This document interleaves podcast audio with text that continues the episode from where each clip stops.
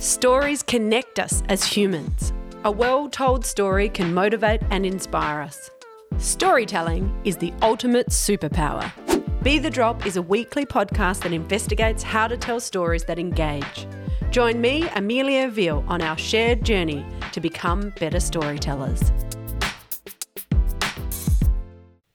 In episode 271, I am thrilled to speak with Moira Were AM, who shares her extensive and practical advice on how we can evolve, shift, or reshape the systems that no longer serve us, the systems that are holding current inequalities in place.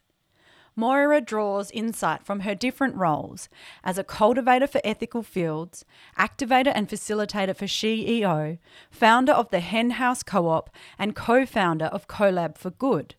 Moira provides tangible and achievable actions that we can individually take to be systems change makers so that collectively we can make a difference.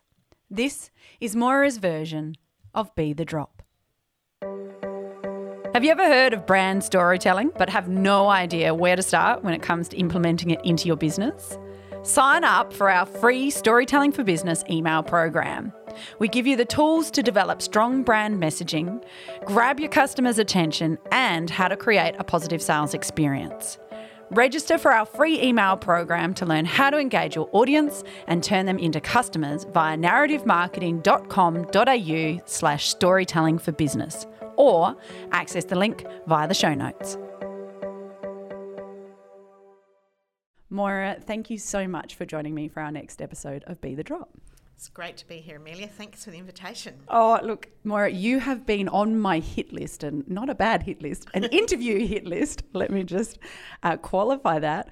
Uh, for a long time because you wear many hats and do many fabulous things. And I'm really excited to get this opportunity to talk to you and unpack those. So, to get us started, we've got a big um, umbrella topic that we're going to talk about, which is systems keeping inequality in place and how we can address those because of those many hats, they, that theme runs central. But to get us started, so we can understand about the heartbeat of Moira and what is it that drives you, is there some story or a moment, maybe an aha moment, or something that you could share with us that was a pivotal moment that really made you understand that this is the core for you? So I was a brownie. Um, some people who are in the guiding and scouting movement will know what that means. It doesn't mean that chocolate fudgy delicious thing. Um, and um, I've been thinking about this a lot lately in terms of you know, what's the calling, what's the vocation, and what do you get called to? So when I was in the Brownies, I was a sixer, which means that you had five other little girls that I was responsible for to get them to go to where they needed to go next, whether to get their cooking badge or to go on a hike or whatever it might be, sing a song. And so that was, I was pretty young, like I was about seven when I was a sixer.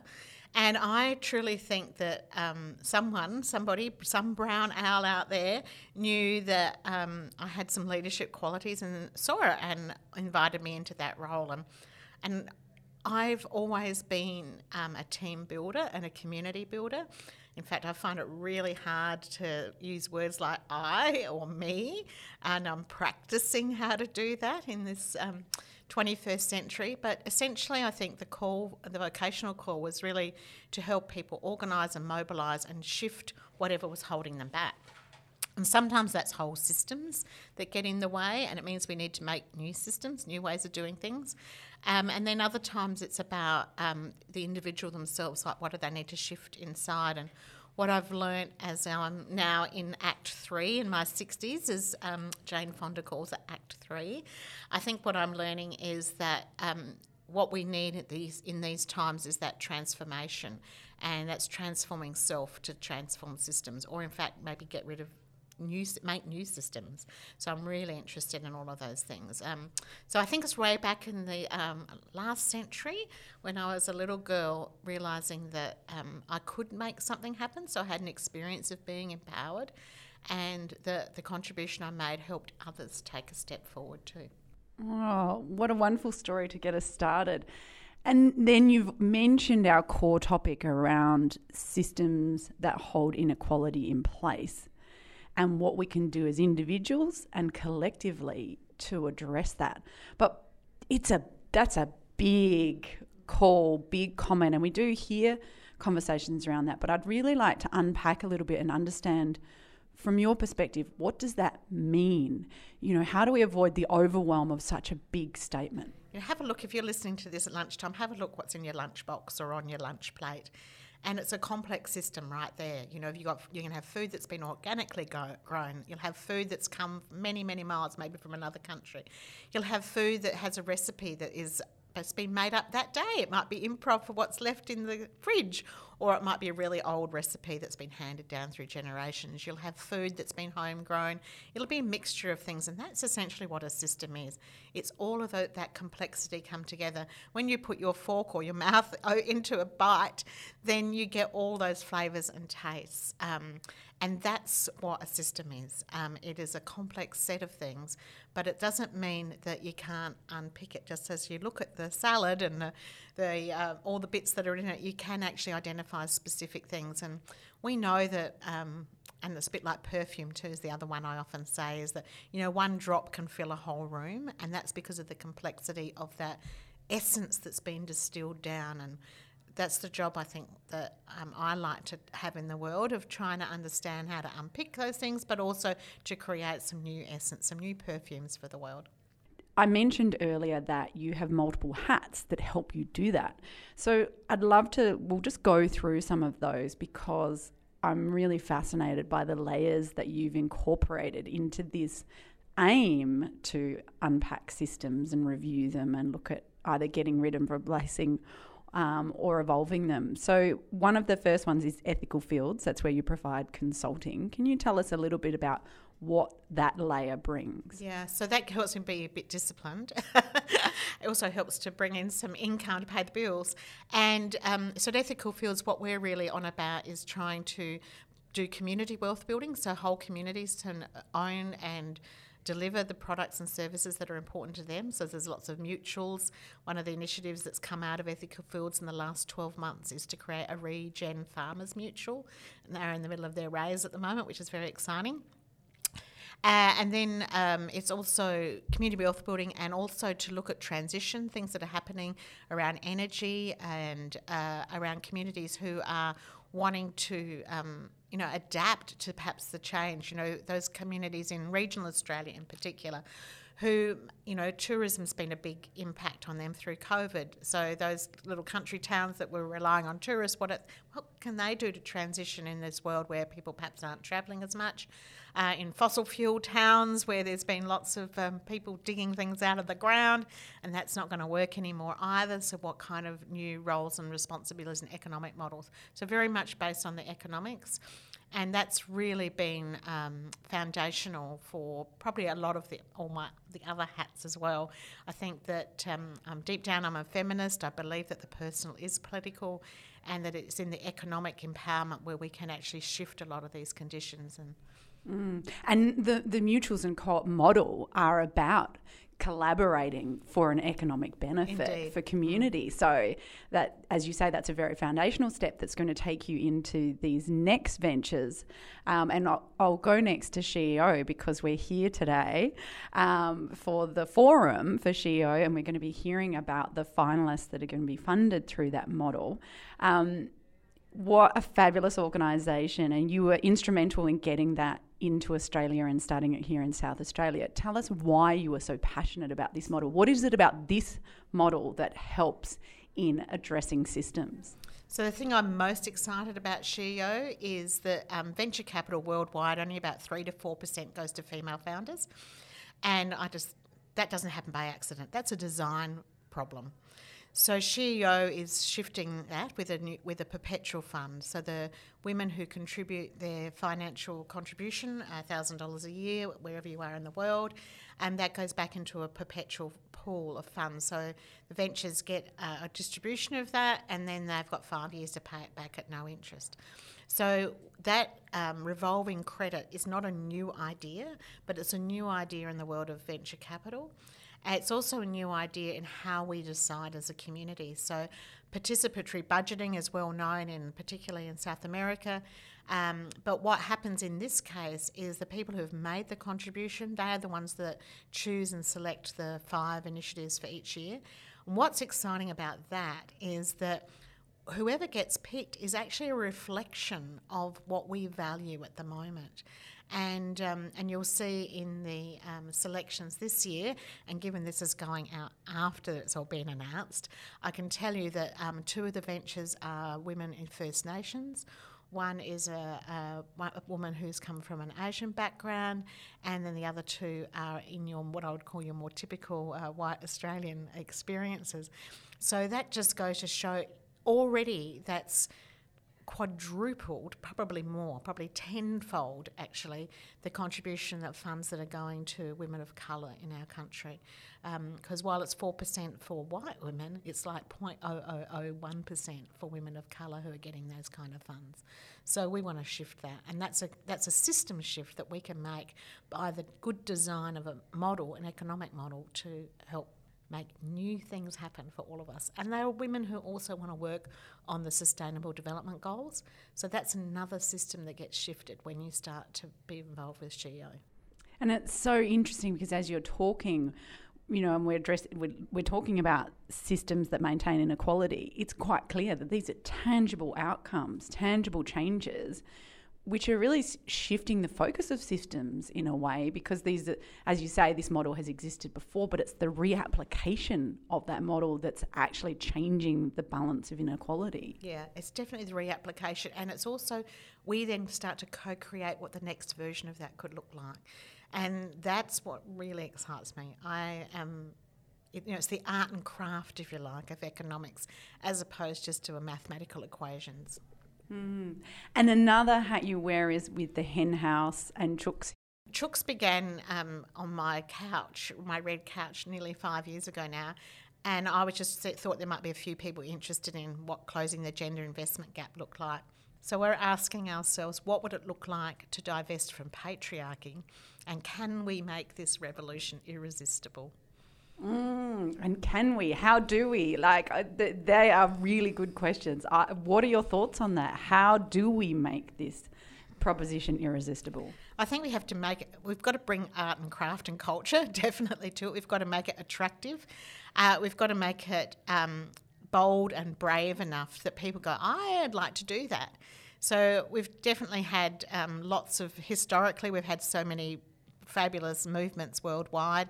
And in more recent time, things like Me Too and Black Lives Matter are very inspirational. Um, XR, the Extinction Rebellion, uh, who have made the cultural challenges in. And a lot of people say, oh, you know, what we need is someone elected to Parliament. And I can truly say that no social change has happened because someone got elected to Parliament.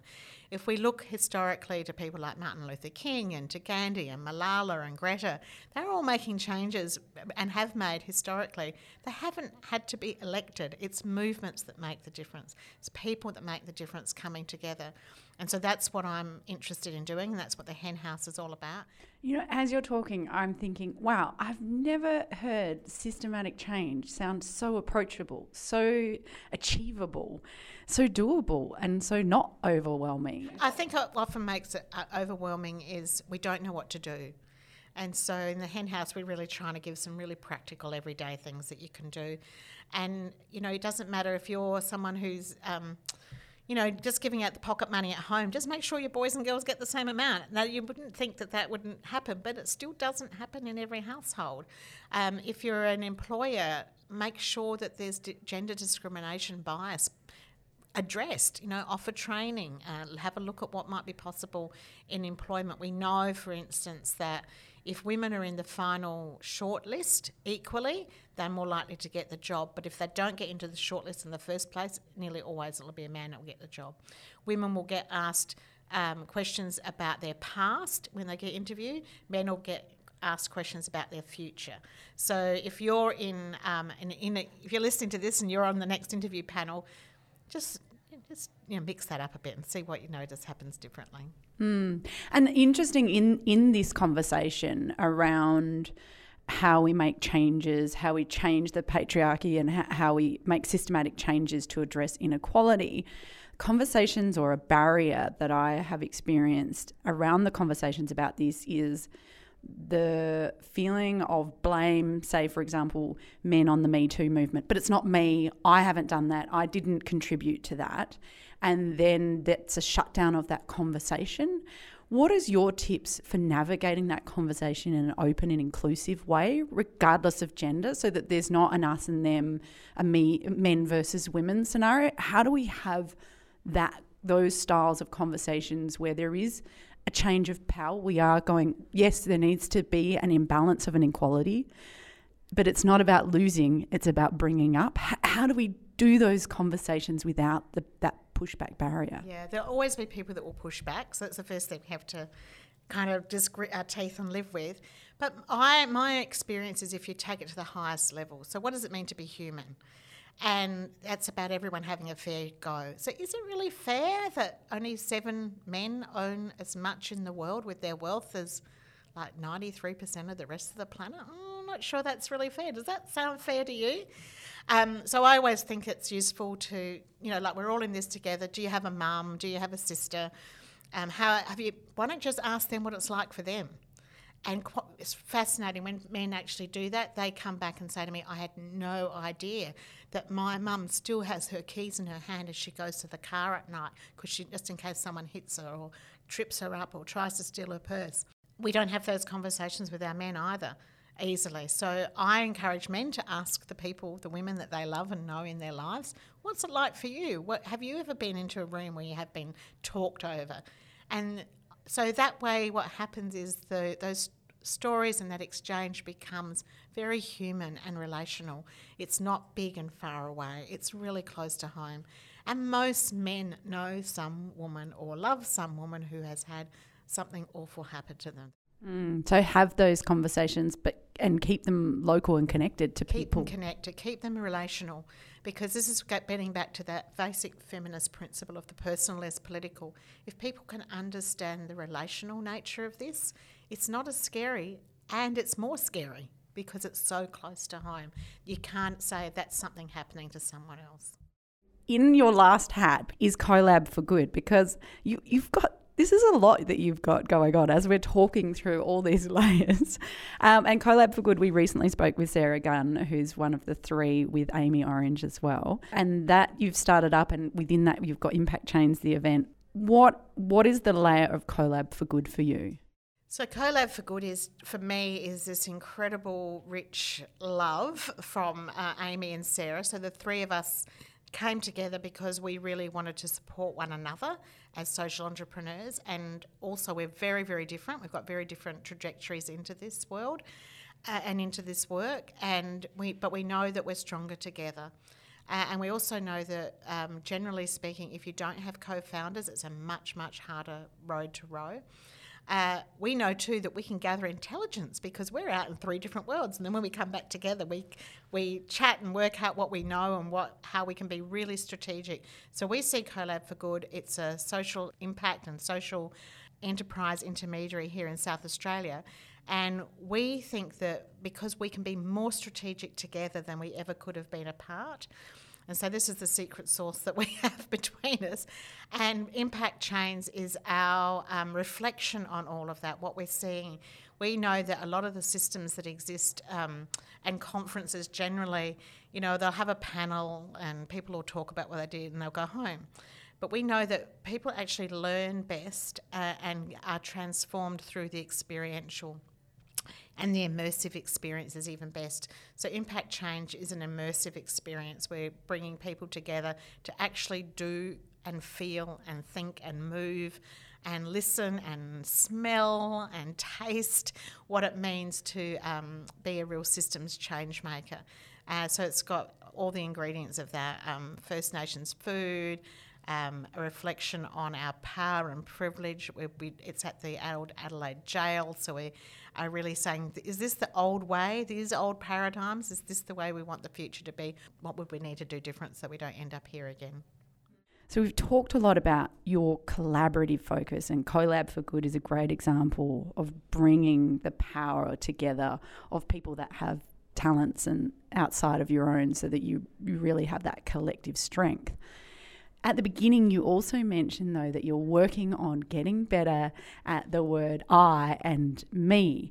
Now, I think this is a really important aspect, and probably, you know, I'm a female, so my lived experience more so for women, because I think it very traditionally and, and maybe innately, I'm not sure. Um, nature versus nurture, but we give and we nurture others you know, very easily. Certainly, that's been my own experience. But having time and going, oh, what do I want? What do I need? Even asking myself that question, I'm like, oh, I don't know. So tell me about that experience for you.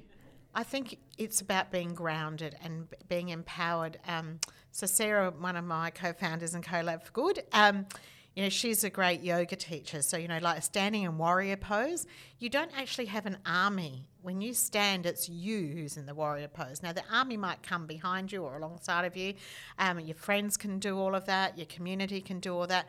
But, you know, like having a baby, the only person that's doing the pushing to get that child out is you. And so this is like the inner I inside of me. I have to do that work so that I can arrive uh, at, with my best self as a contribution to the rest of the world rather than a diminished version of myself. So the more fully I am embodied in my own, you know, vocation and my own sense of self, then the better I'm going to be serving others. And you know, all of these threads weave in together to that core passion around addressing systems that are, you know, keeping inequality in place and in that same way keeping power with the same select few and that's part of that that change.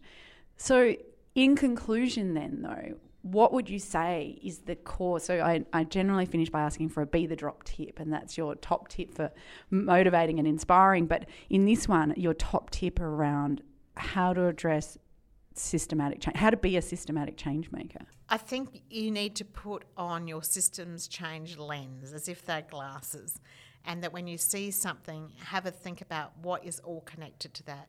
You know, we can get into really practical things like, you know, not using plastic straws, you know, as as a, as a solution. And that's a you're a systems change maker if you're doing that. You're shifting you know things out of the ocean you're changing what how you spend your money you're modeling to other people in the world what you value and they can see it so i think it's also about how we see ourselves so that, that those lenses you put on the glasses you put on are to look outwards and also to look inwards to yourself Thanks for joining me for another episode of Be the Drop. Don't forget to subscribe in order to ensure you never miss out on one of our weekly episodes. Be the Drop is produced by Narrative Marketing, where we believe that stories connect individuals and that powerful storytelling can positively impact the world. To unleash your storytelling superpower, visit narrativemarketing.com.au or check out our social links in the show notes. To contact me directly with any specific comments you have, you can email me via amelia at narrativemarketing.com.au. And don't forget that whilst a task or challenge may seem overwhelming, a waterfall begins with one drop. And look what comes from that.